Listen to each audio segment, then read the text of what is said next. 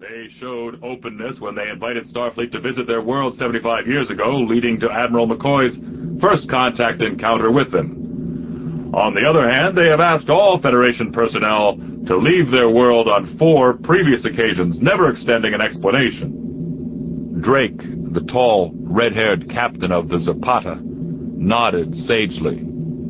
Of course, none of the other periods of isolation lasted more than a standard month until now. Carmen, a thin, dark-haired woman who'd made a career out of conflict mediation, leaned forward. That's true, Captain. There is no precedent for an isolationist period of this duration in our experience with the Stug. McCoy sighed. In his day, he had watched starship captains size up a problem in an instant. He would not let this charade go on another minute. Why don't we just go to the Stug capital, beam down, and ask them why they've cut off relations with us? An embarrassed silence descended over the room. When Drake broke it, he spoke to McCoy patronizingly. An interesting idea, Admiral. Has your experience with the Stug provided any insight into why that might be successful? The Admiral made no effort to match the captain's soft, polite tone. My experience as a Starfleet officer for over 100 years has been that one should never overlook the obvious. Captain, there's a Priority 1 message for Admiral McCoy from Starfleet Command. McCoy felt a chill. Someone's died, he thought. Drake touched him on the shoulder. You can take it in my ready room, Admiral. McCoy nodded. Exiting the conference room, he couldn't shake his sense of dread. At 145, his main regret was that he'd lived to see so many friends kick the bucket. Entering the captain's ready room, he allowed himself to be guided around Drake's desk. The captain offered him a seat, but he waved it away, preferring to stand. He watched Drake exit, then turned his attention to the desktop monitor. Computer, relay message from McCoy, Leonard H., Admiral, to this station. Without delay, the small screen in front of him produced an image of Admiral Keaton. Keaton was highly placed in Starfleet security. Whatever this was about, it was important. Admiral McCoy, I'll get right to the point. I have bad news. It appears your former colleague and friend, Ambassador Spock... McCoy finished the sentence for her. ...has been killed. How did it happen? The Admiral shot him a quizzical look before she spoke again. No, Admiral McCoy, you misunderstand. To the best of our knowledge, Ambassador Spock is still alive. That, in fact, is the problem. McCoy felt a tide of relief wash over him. What do you mean, that's the problem? Ambassador Spock has been on the planet Romulus for a while now. He's working with a small group of Romulan insurgents called Unificationists, who are seeking a reconciliation with the planet Vulcan. However, he and several other Unificationists were taken prisoner recently on one of the Romulan outworlds, a place called Constanthus. Taken prisoner, eh? Do the Romulans know who they've got? Apparently not.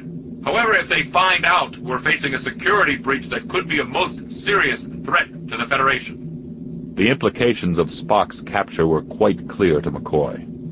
As an admiral, he'd learned more about Federation security than he'd ever wanted to know. What's the plan to get him out? We're dispatching a Galaxy-class vessel to the Romulan neutral zone, Admiral. We'd like you to go along as an expert on Ambassador Spock. No one alive knows him better than you do. McCoy was surprised. But the more he thought about it, the more sense it made. He nodded. So what's the name of this Galaxy-class ship? Keaton paused for a moment, as if she were delivering important news. It's the Enterprise.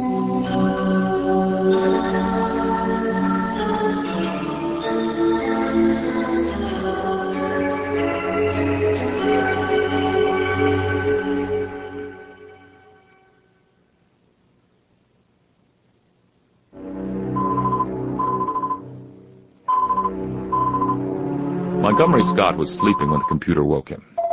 Rising, he saw that it had picked up a Priority 1 communication heavily encrypted, and it had contained one of the subjects he'd programmed the computer to flag.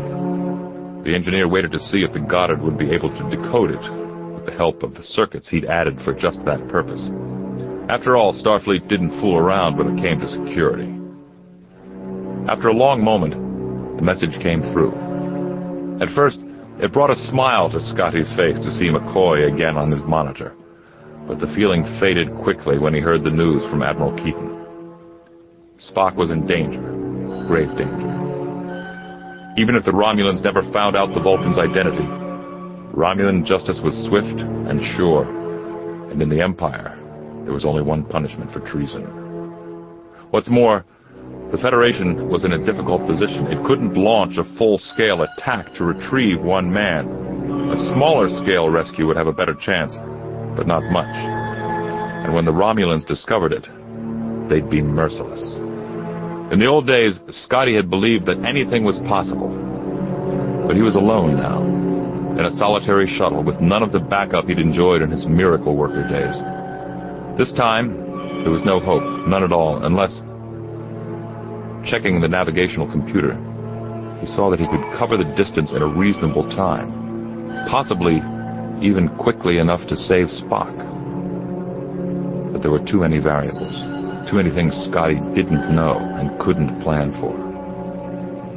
He quit that line of thinking, deeming it unproductive. Then he reset his shuttle's course.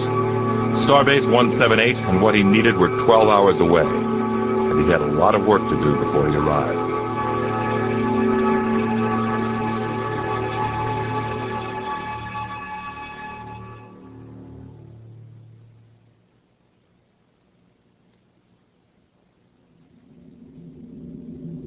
Captain Jean-Luc Picard shifted uncomfortably in his ready room seat.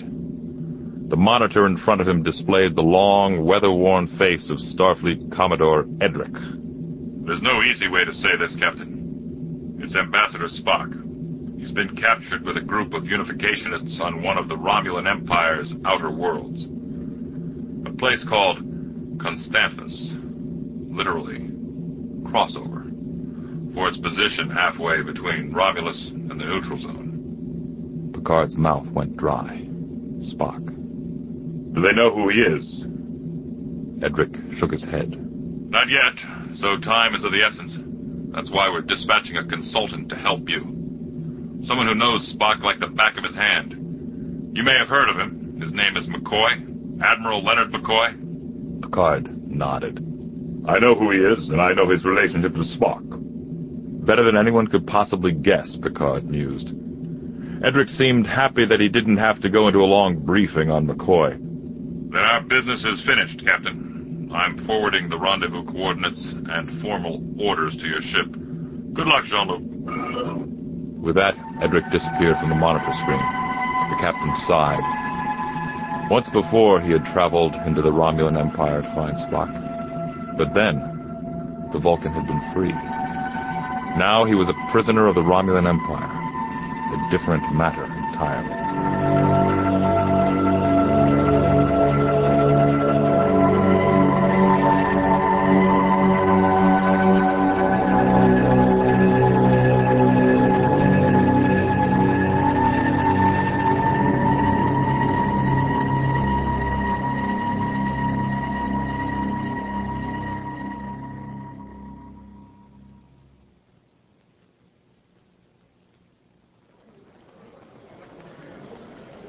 Scotty had barely landed the Goddard at Starbase 178 when he found himself rushing to catch the Starship tour. An Ensign Hammond greeted him at the lower shuttle deck. On the ride out, seated among 19 other tourists, Scotty took a moment to appreciate the spectacle of the Yorktown, a Constitution-class ship, just like his beloved Enterprise. Unfortunately, he didn't get a very long look at her. Before he knew it, they were gliding into the old girls' shuttle bay where Hammond launched into a well-rehearsed speech. Welcome to the Constitution-class starship USS Yorktown, registry NCC 1717. This vessel was built 120 years ago at the San Francisco shipyard above Earth. In its day, the Yorktown and its 11 sister ships were the most advanced Federation vessels in space. The ensign pointed out the shuttle door. If you'll follow me into the shuttle bay, we'll explore its museum, which includes artifacts collected from the voyages of the Constitution-class starships. If you're curious about anything, feel free to ask the ship's computer. Now, let's begin our starship adventure. Scotty was among the last to exit the shuttle. Making his way to a display case, he found the device he was looking for. About a meter in height, it consisted of two circular sections. He tapped the intercom pad next to the display. Computer, is this the original Romulan cloaking device retrieved by the Enterprise on stardate 5027.3? Yes, it is. Thank you for your interest and enjoy your starship adventure on the USS Yorktown. Scotty nodded. So far, so good. Computer, is the unit operational? Has it been modified in any way? The Romulan cloaking device is fully functional and has been restored to its original specifications. Thank you for your inquiry and enjoy your starship adventure on the USS Yorktown. Well, that's it then, Scotty thought. Suddenly, he realized he wasn't alone in front of the exhibit. Turning, he saw the face of a young boy. The lad pointed to the cloaking device. A ship like this stole that cloak from the Romulans, you know. The starship got chased by three Romulan battle cruisers when it tried to get away. Man, that must have been something. Scotty waited until the boy's attention was drawn elsewhere, then nodded. Aye, lad, it was. Their first stops were at the cargo and recreational areas in the lower decks. En route, Scotty could feel a vibration through the deck floors. The warp engines were online, he noted. When they reached the engineering deck, Scotty felt his throat constrict with nostalgia, but he kept his mind on his task. While the others were marveling at the engine core, Scotty discreetly headed for auxiliary control and seated himself behind the console. Then he quietly obtained access to the ship's engineering functions. His first task was to change the codes to restrict access. Then he began a minor overload in the warp engines. Abruptly, he was interrupted by Ensign Hammond. We're moving on, Captain Scott. The engineer nodded. He endured the remainder of the tour, but it was a blur to him. He was too preoccupied with his plan. It was almost an hour later that the tour got on a turbolift headed for the bridge. He couldn't afford to have his time cut short this time. So when the turbolift door opened, Scotty emerged before anyone else, intent on his objective. Taking a seat at the engineering console, he quickly accessed the engines, then increased the rate of the overload. It would only be a few moments now. Turning his attention to the rest of the group, Scotty saw Ensign Hammond explaining modular bridge design to the other tourists. Her lecture was interrupted when warning lights went off at most of the bridge stations. Hammond here. The ensign was instructed to go to the communications station. Once there, she picked up an earpiece and listened to a private message. When she returned to the group, she was all business. I'm afraid we'll have to be getting back to the starbase now. There's a minor malfunction in the life support system. It's nothing to worry about, but I've been asked to evacuate the ship so maintenance crews can make repairs. She gestured toward the turbolift. If you will please enter five at a time, the lift will take you directly to the shuttle bay. As the first group entered, Scotty took the ensign aside. Is there anything I can do, lass? Hammond sighed. There's a fluctuation in the warp engine, and the base is having trouble accessing the Yorktown's systems, but it's probably nothing. Scott shrugged. Perhaps I could take a look at the engines for you. Hammond smiled. No, thank you, sir. Only base personnel are allowed to perform repairs. Sighing, Scotty followed the ensign into a turbolift. All during the ride, he wondered how he would separate himself from her. Nothing certain came to mind. As they walked out onto the shuttle deck, the ship's computer began announcing yellow alert. It was an automatic response to the overload. Suddenly, the boy Scotty had met earlier threw them all a curve. Without warning, he broke and headed for the shuttle bay doors. It's the Romulans! I want to see! Hammond looked up at Scott, stricken. He held up his hand. I'll get it for you, lass. Just get the shuttle ready. It wasn't easy to catch the lad, but Scotty knew the corridors better than he did. After a couple of minutes, he caught sight of the youngster in front of a turbolift and commanded him to halt. Reluctantly, the boy obeyed. But Scotty wasn't angry, not in the least. By then, he realized what an opportunity he'd been handed. Grabbing the youngster's arm, Scotty directed him into a turbolift. The boy looked at him as if he were insane. Where are we going? Scotty touched the lift's command pad. The transporter room, lad.